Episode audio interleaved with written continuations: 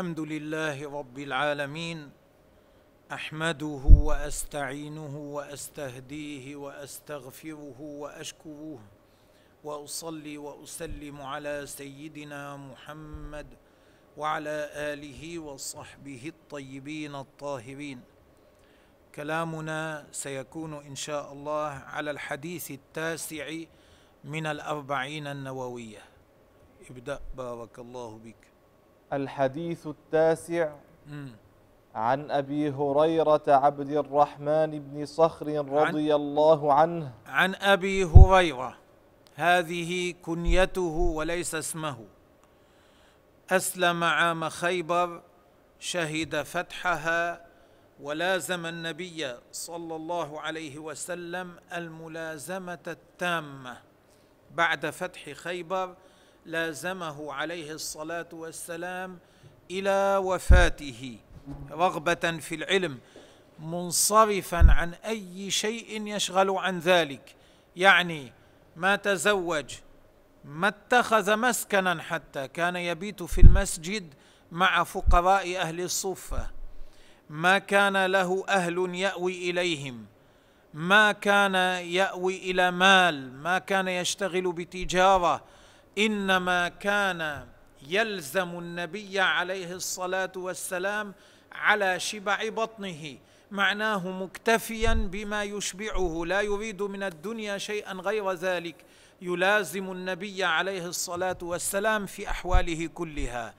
ولذلك في هذه السنين الثلاث السنين الثلاث التي لزم فيها النبي عليه الصلاة والسلام الملازمة التامة سمع كثيرا مما لم يسمعه غيره وحضر وشهد كثيرا مما لم يشهده غيره لأن الصحابة كان منهم من له أهل وله مال ويحتاج أن يعمل لأجل النفقة ونحو ذلك.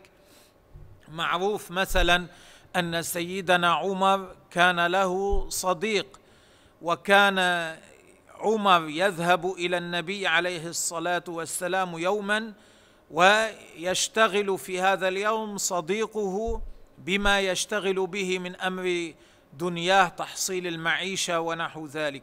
ثم يرجع عمر يخبره بما حصل.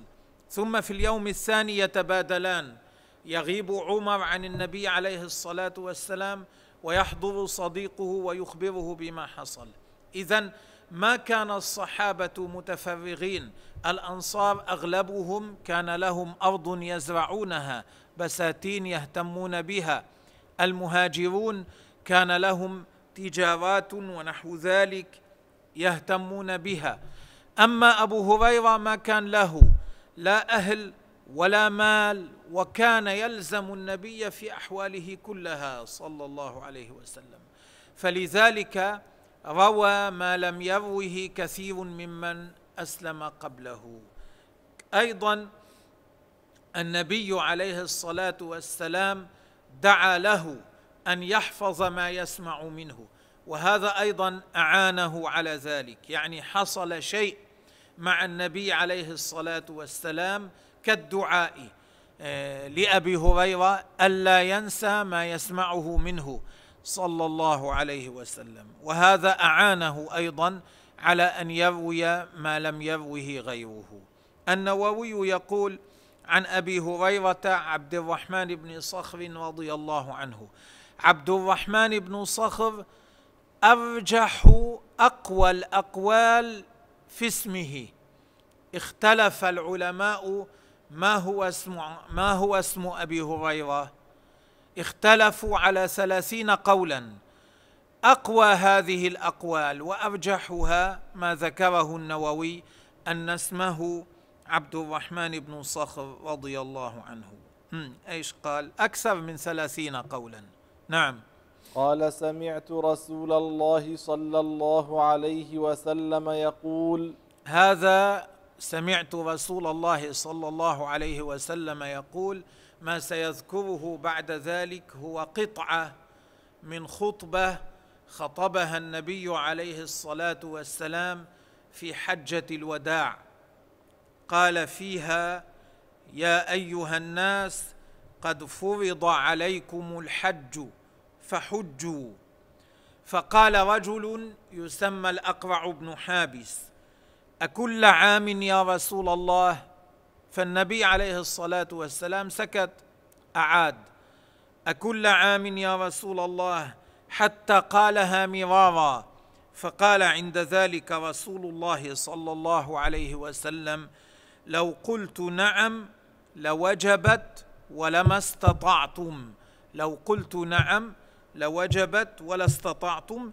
ثم قال ما نهيتكم عنه فاجتنبوه. أكمل كلامه قائلا. ما نهيتكم بعد ذلك؟ قال ما نهيتكم عنه فاجتنبوه. فدل هذا الكلام في هذا الكلام فائدة قبل أن نتكلم على الحديث الذي ذكره النووي وشرحه. في هذا الكلام فائدة تستفاد وهي أن النبي عليه الصلاة والسلام كان يجوز له أن يجتهد. هذا هو القول الراجح القوي. كيف لا إذا كان الشافعي يجوز له أن يجتهد فكيف برسول الله صلى الله عليه وسلم؟ ويدل الحديث على ذلك لأن الحديث ليس قال لأن النبي عليه الصل... لأن النبي عليه الصلاة والسلام قال لو قلت نعم لوجبت أي لو اجتهدت فقلت نعم يجب في كل عام لكان واجبا الحج في كل عام. ولما كنتم قدرتم لأن السياق ليس فيه ما يدل على نزول الوحي ليس فيه ما يدل على أن النبي عليه الصلاة والسلام كان مخيرا بين الأمرين. اذا المعنى لو اجتهدت فقلت نعم لكان ذلك واجبا.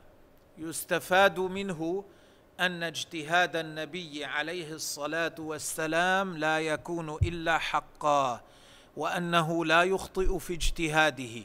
لأنه قال لو قلت نعم لوجب. ما قال عليه الصلاة والسلام لو قلت نعم لاحتمل أن يكون واجبا واحتمل أن أغلط. لا لأنه ليس كغيره من المجتهدين. إذا اجتهد عليه الصلاة والسلام لا يكون اجتهاده إلا صوابا موافقا لما هو الحكم عند الله. لذلك قال لو قلت نعم لوجب ولما استطعتم ويدل على ذلك حديث النبي عليه الصلاة والسلام إنما أنا بشر فإذا أمرتكم بالأمر بالشيء من أمر دينكم فخذوا به. وإذا أمرتكم بأمر من أمر الدنيا فإنما أنا بشر. معناه إذا قلت لكم حكم هذا الشيء في الدين كذا خذوا به هذا هو الحكم قطعا. لا يحتمل الخطأ. أما في أمور الدنيا فيجوز أن أخطئ في بعض الأمور. أن أظن ظنا فلا يكون ظن فلا يكون ظني في محله. يجوز علي ذلك. هذا هو القول الصحيح الذي لا يجوز غيره. وما يزعمه بعض الناس من أن النبي عليه الصلاة والسلام يجوز أن يجتهد ثم قد يكون اجتهاده خطأ. هذا فاسد والعياذ بالله تعالى. لا يجوز اعتقاده ولا يجوز الأخذ به. قول مظلم هذا القول لا يجوز الأخذ به. كيف يغلط النبي عليه الصلاة والسلام؟ وما أتى به هو الشرع وقد أمرنا الله تبارك وتعالى باتباعه وبين لنا ربنا أن ما جاء به النبي عليه الصلاة والسلام من الأحكام هذا هو حكم الشرع. فكيف يكون خطا؟ لا يجوز أن يخطئ النبي عليه الصلاة والسلام في الشرعيات لا فيما كان عن وحي ولا فيما كان عن اجتهاد. هذا الحديث أوله هذا الأول الذي ذكرناه يدل على ذلك. طيب نكمل. ماذا قال؟ قال سمعت رسول الله صلى الله عليه وسلم يقول ما نهيتكم عنه فاجتنبوه. اجتنبوه اجعلوه جانبا. اتركوه لا تقربوه. بالمرة معناه هذا حرام. مم. وما أمرتكم ولا يقال طيب الميتة أليس عند الضرورة؟ يجوز أكلها؟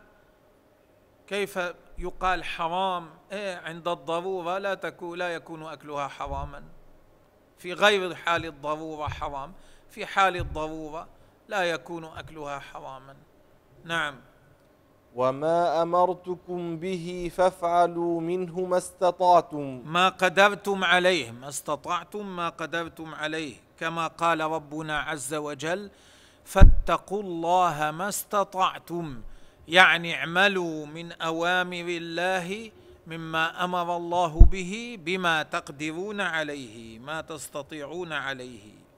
وهذا من قواعد الإسلام المهمة ومن البلاغة التي أوتيها النبي عليه الصلاة والسلام وجوامع الكلم لأنه قال عليه الصلاة والسلام ما نهيتكم عنه فاجتنبوه اجتنبوه بالكلية معناه.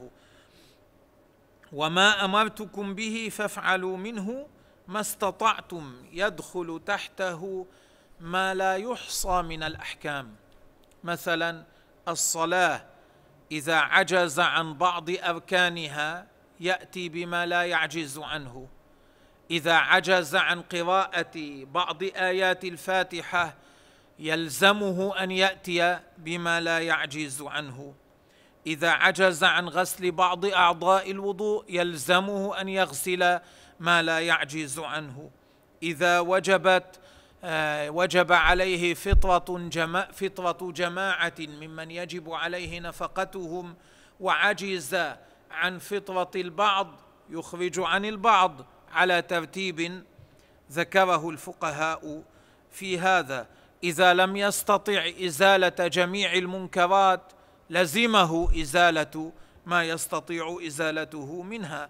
إلى غير ذلك مما يشبهه مما هو مشهور في كتب الفقه. ومن هذا الباب قالوا الكافر الأخرس لا يلزمه أن ينطق بالشهادتين. يكفي أن يعتقد بقلبه إلا أنه إذا كان يقدر على خلاف الغالب يقدر أن يحرك شفتيه بالشهادتين يلزمه أن يحرك شفتيه بالشهادتين. يلزمه ذلك لأنه يقدر لأن النبي عليه الصلاة والسلام قال فأتوا منه ما استطعتم افعلوا ما تقدرون عليه. نعم. أما ما لا يقدر عليه الإنسان فليس مأمورا به. لأن الله تعالى قال وما جعل عليكم في الدين من حرج. ما لا يقدر عليه ليس مأمورا به. فإنما أهلك الذين من لا يكلف الله نفسا إلا وسعها. أما ما ليس في وسع الإنسان فليس مكلفا به. أيضا يستفاد من هذا الحديث أن درء المفاسد مقدم على جلب المصالح. رد المفاسد يقدم على جلب المصالح. إذا تعارض في الأمر الواحد رد مفسده وجلب مصلحة تعارضا عند ذلك يقدم درء المفسدة لأن الشارع له اعتناء بدفع بترك المنهيات أشد من الاعتناء بفعل المأمورات. انظر ماذا جاء في الحديث. ما نهيتكم عنه فاجتنبوه كله. ما أمرتكم به فأتوا منه ما استطعتم بقدر طاقتكم.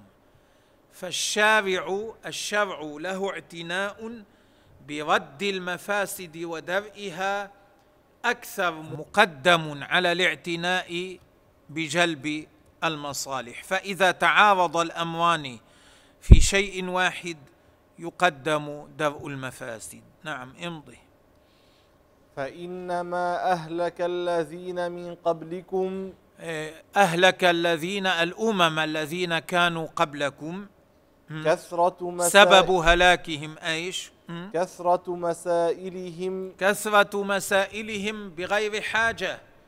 أن يسألوا عما لا يحتاجون إليه كثرة سؤالهم في غير حاجة. أمر سيدنا موسى بني إسرائيل أن يذبحوا بقرة. صاروا يقولون له كيف صفتها؟ ما لونها؟ إلى آخره. يسألون ولو ذبحوا أي بقرة لأجزأهم. لكن صاروا يسألون عما لا حاجة له فشدد عليهم. النبي عليه الصلاة والسلام من شفقته على أمته أمرهم الا يسألوا عما لا حاجة لهم فيه حتى لا يشدد عليهم. أهلك من قبلكم الأمم السابقة كثرة مسائلهم فيما لا حاجة فيه. وقد نهى النبي عليه الصلاة والسلام عن الأغلوطات وفسرت الأغلوطات بهذا بالسؤال عما لا يحتاج إليه الإنسان كيف وكيف وكيف. وقد روي عن الأوزاعي رحمه الله أنه قال إن الله إذا أراد أن يحرم عبده بركة العلم ألقى على لسانه الأغاليط. فلقد رأيتهم أقل الناس علما. معناه طلب العلم له طريقة. طلب العلم له طريقة. يتعلم الإنسان متنا من المتون بابا من الأبواب من غير تفاصيل كثيرة. وحين يتعلم هذا الباب لا يجعل شغله ولا يشغل قلبه بأن يستنبط أسئلة على ما يلقى إنما ليجعل همه أن يضبط ما يقال وأن يحفظه جيدا وأن يسعى للعمل به. بعدين بعد مدة يأخذه بشكل أوسع ثم يتلقاه بشكل أوسع يتوسع فيه كل مدة وكلما تلقى شيئا يكون همه أن يفهم ما يلقى إليه. يكون همه أن يستوعب أن يفقه ما يقال له. لا يكون همه أن يفكر في أسئلة يستنبطها. ماذا لو؟ ماذا إذا؟ ماذا لو؟ إلى آخره. فإن هذا يحرمه بركة العلم. نعم إذا احتاج الإنسان للسؤال يسأل هذا ما فيه كلام. إذا كان يحتاج إلى أمر ليعرف حكمه يسأل هذا ما فيه كلام. لكن الكلام في من كان مثل المتعنت ومثل الموسوس الذي همه استنباط الأسئلة مثل هذين جوابهما أو التعامل معهما يكون بعدم الرد عليهما بتركهما وبعدم إجابتهما. أما إذا كان ليس لذلك إنما لما يحتاجه الإنسان فالسؤال عند ذلك ممدوح. لا سيما إذا كان الذي يسأله رجلا ذا فضل وعلم وتقوى ورجلا منور القلب. عند ذلك فليسأل وليستفد من هذا الجواب وليشرب من هذا النبع الصافي ما استطاع مما يحتاج. وأحب أن أذكر شيئا ذكره الحافظ ابن حجر في فتح الباري. يقول في الحديث إشارة إلى الاشتغال بالأهم المحتاج إليه عاجلا. يشير الحديث أنك اشتغل بما تحتاجه الآن. عما لا يحتاج إليه في الحال. ما لا تحتاجه الآن لا تقدمه على ما تحتاجه الآن. ابدأ الآن بالاشتغال وتعلم ما تحتاجه الآن. هذا في الحال. فكأنه قال عليكم بفعل الأوامر واجتناب النواهي فاجعلوا اشتغالكم بها عوضا عن الاشتغال بالسؤال عما لم يقع. لا تترك هذه الأسئلة تشغلك عن أداء الواجبات واجتناب المحرمات. لا تترك توارد الأسئلة على بالك يشغلك عن تعلم العلم الذي أوجب الله عليك معرفته في الحال فينبغي للمسلم أن يبحث عما جاء عن الله ورسوله ثم يجتهد في في تفهم ذلك وفي الوقوف على المراد به. ثم بعد ذلك يتشاغل بالعمل به. فإن كان من العلميات يعني شيء يتعلق بالعقيدة يتشاغل بتصديقه يصدقه واعتقاد حقيته وإن كان من العمليات من الأعمال بذل وسعه في القيام به فعلا وتركا. إذا أمر الله بتركه يتركه إذا أمر الله تعالى بفعله يفعله. فإن وجد وقتا زائدا على ذلك فلا بأس بأن يصرفه في الاشتغال بتعرف حكم ما سيقع على قصد العمل به ان لو وقع. أما إذا كانت الهمة مصروفة عند سماع الأمر والنهي إلى فرض أمور قد لا تقع مع الإعراض عن القيام بمقتضى ما سمع يسمع بدل أن يفهم ما يسمع ويفكر كيف يطبق يبدأ بفرض أشياء ليست واقعة وقد لا تقع. فيشتغل بهذا عن الذي هو أولى له. فإن هذا مما يدخل في النهي فالتفقه في الدين إنما يحمد إذا كان للعمل لا للمراء والجدل. هذا الذي يحمد أن يتفقه الإنسان في الدين حتى يعمل بذلك. ليس حتى يجادل الآخرين فقط ليس حتى يماري ليس حتى يتكلم في الفقه وفي العلم لا لإحقاق حق ولا لإبطال باطل. جاء ابن عمر رضي الله عنه سأله رجل عن استلام الحجر الحجر الأسود. قال له رأيت النبي عليه الصلاة والسلام يستلمه ويقبله. فقال له هذا الرجل أرأيت إن غلبت عنه إن غلبت عنه؟ أرأيت إن زحمت طيب بركي غلبني منعوني. لعله يكون هناك زحمة ماذا أفعل؟ فقال له ابن عمر اجعل أرأيت باليمن. اتركني من أرأيت أرأيت. ماذا لو ماذا لو ماذا لو. رأيت رسول الله صلى الله عليه وسلم يستلمه ويقبله. افعل كما أقول لك. هذا هو لا يكن لك هم إلا الاقتداء برسول الله صلى الله عليه وسلم.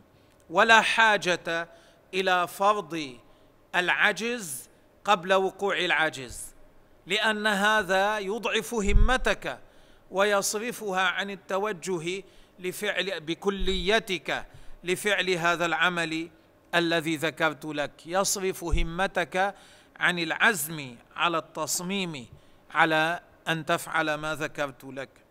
ولأجل هذا كان كثير من الفقهاء الأئمة الكبار إذا سئلوا عما لم يحصل يقولون اتركونا من هذا. سيدنا عمر قال أحرج عليكم أن تسألونا عما لم يكن فإن لنا فيما, فيما كان شغلا. لا تشغلوا أوقاتنا بشيء ما حصل. في الأمور الحاصلة تكفي لتشغل وقتنا. فلا تشغلونا بما لم يحصل بما لم يحصل. وكان زيد بن ثابت رضي الله عنه إذا سئل عن شيء قال كان هذا؟ فإذا قيل لا يعني حصل هذا إذا قالوا لا ما حصل؟ قال دعوه حتى يكون لا تسألوا الآن عنه. إذا حصل عند ذلك تسألون. وكذلك غيره من الصحابة كان يقول مثل هذا وكثيرا ما كان شيخنا رحمة الله عليه يقول هذا. إذا سئل أحيانا سؤالا يقول حصل؟ إذا قيل لا يقول اتركنا منه. قلنا إلى ما حصل فيما حصل ما يكفينا ويملأ وقتنا عن الانشغال بما لم يحصل. ها. كثرة مسائلهم أعد. فإنما أهلك الذين من قبلكم كثرة مسائلهم واختلافهم على أنبيائهم. واختلافهم على أنبيائهم عدم طاعتهم لأنبيائهم. أنهم لم يطيعوا لم يسرعوا في طاعتهم. لم يكونوا إذا قال لهم النبي افعلوا كذا كثير منهم لا يسرعون في الطاعة. فينبغي على الواحد منا أن يتبعه عليه الصلاة والسلام وأن يسلم لما جاء به من الأحكام من غير معارضة من غير مدافعة وأن يكون عاقدا قلبه جازما أن المصلحة كل المصلحة في اتباع النبي عليه الصلاة والسلام. وأنه لا يوجد مصلحة فيما هو خارج عما دل عليه وطلبه رسول الله صلى الله عليه وسلم. يعني المصالح محصورة فيما دل عليه وطلبه النبي عليه الصلاة والسلام فيما دل عليه وطلبه الشرع. أما شيء الشرع لا يطلبه لا يكون مصلحة. فإذا ينبغي على الإنسان قبل أن يقول هذا الأمر فيه مصلحة أو هذا الأمر ليس فيه مصلحة أن يفكر جيدا هل هو من الطبقة من أهل العلم الذين لهم ذلك أو ليس منها؟ بعض الأمور ظاهرة بعض الأمور جاء بها الشرع واضح بعض الأمور ظاهرة لكن أحيانا يكون الأمر جاء الشرع بالأمر به. مثلا الشرع يكره امرا من الأمور أو الشرع يحث على أمر من الأمور. فيأتي إنسان فيقول لكن يجوز هذا هذا مكروه نعم لكن في هذا الموضع هناك مصلحة في فعله. أوه! هذا يحتاج إلى دقة شديدة قبل أن ينطق به. لأنه إذا قال في هذا مصلحة في هذه الحال مصلحة بفعله معناه يقول ليس مكروها. في هذه الحال ليس مكروها يعني يعطي حكما شرعيا يفتي فتوى شرعية. فإذا لم يكن الإنسان في هذه المرتبة لا يجوز له أن يعتليها لا يجوز له أن يتكلم بذلك. أمر جاء الشرع بأنه مستحب. الشرع بين أنه أمر محبوب.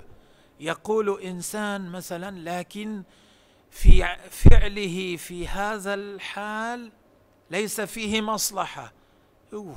هذا ليس شيئا هينا يقوله أي إنسان لأن معنى أن يقال ليس فيه مصلحة يعني ليس ليس مستحبا في هذه الحال. وهذا لا يقوله إلا من هو متأهل لذلك. أما من لم يتأهل لذلك فليس له أن يتكلم في هذه الأمور. يلزم حده ويترك مثل هذه الأمور لأهلها. ولا يدخل فيها. كثيرا ما كان شيخنا رحمة الله عليه يقول أمر الضرورات أنا أتكلم فيه. يعني ليس الواحد منكم أنتم لستم مؤهلين للكلام في هذا. الكلام في هذا دقيق ليس مفتوحا لكل إنسان ليعطي رأيه. هذا ليس تجارة آه، أشتري خسا أو بطيخا إيه، فيتكلم هذا برأيه وهذا برأيه ولا حرج عليه إذا ذكر رأيه وهذا لا حرج عليه إذا ذكر رأيه لا.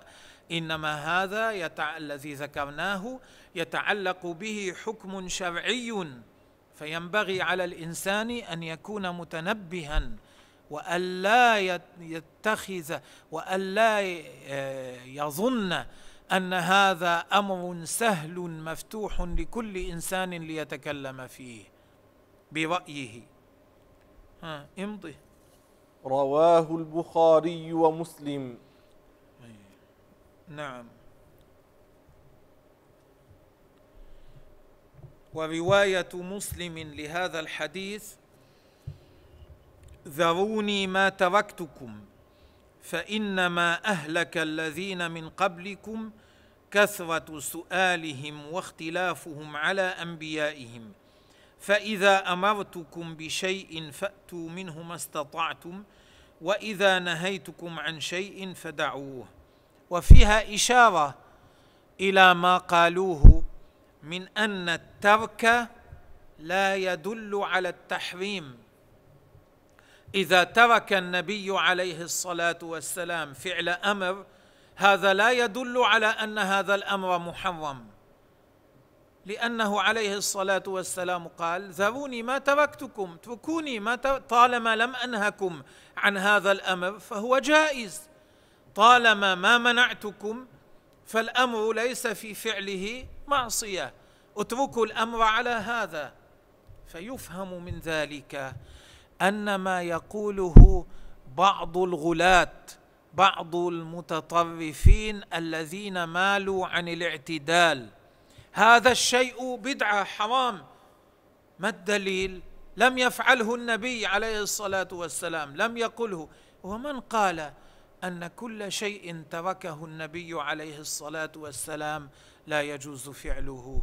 بل النبي عليه الصلاة والسلام علمنا أن ما تركه ولم ينه عنه ففعله جائز يجوز فعله ليس حراما لا يدخل تحت النهي إنما يكون جائزا. فمن أين قلت هذا حرام لأن النبي لم يفعله؟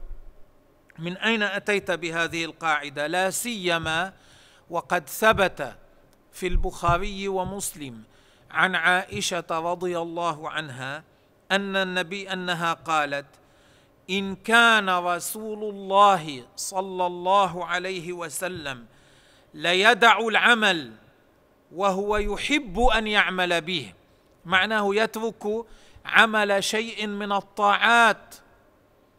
الكلام عن العبادات والطاعات. كان النبي يترك من الطاعات أشياء وهو يحب أن يعمل بها خشية أن يعمل الناس بذلك فيفرض عليهم لأنه كان يخشى رأفة بأمته. إذا النبي عليه الصلاة لا إذا لا يجوز أن يقال ما تركه النبي عليه الصلاة والسلام من الطاعات والعبادات مع من فعله فهو مبتدع. من فعل شيئا ترك النبي فعله فهو مبتدع. لا لا يجوز أن يقال هذا. لأن النبي بنص ما قالته عائشة رضي الله عنها. النبي عليه الصلاة والسلام كان يترك طاعات لا يفعلها خشية أن تفرض على أمته. إنما يرجع في الأمر إلى قواعد الدين كما سبق أن بينا عند الكلام على حديث من أحدث في أمرنا هذا ما ليس منه فهو رد. عندما تكلمنا على هذا الحديث بينا أنه ينظر في قواعد الدين. الأمر الذي يجد العلماء الكبار أنه موافق لقواعد الدين موافق لما أمر به الدين لما طلبه الدين هذا حسن. الأمر الذي يجدون أنه موافق لما طلب الدين تركه فهذا قبيح. هذه هي القاعدة. ولا يجوز أن يقال لم يفعله النبي عليه الصلاة والسلام ولم يأمر بفعله إذا هو حرام. حاشا وكلا. هذا ليس منهج نبي الله عليه الصلاة والسلام بل هو ضد منهجه صلى الله عليه وسلم. وهذا الحديث كما رواه الشيخان رواه غيرهما أيضا. والله تبارك وتعالى أعلم وأحكم.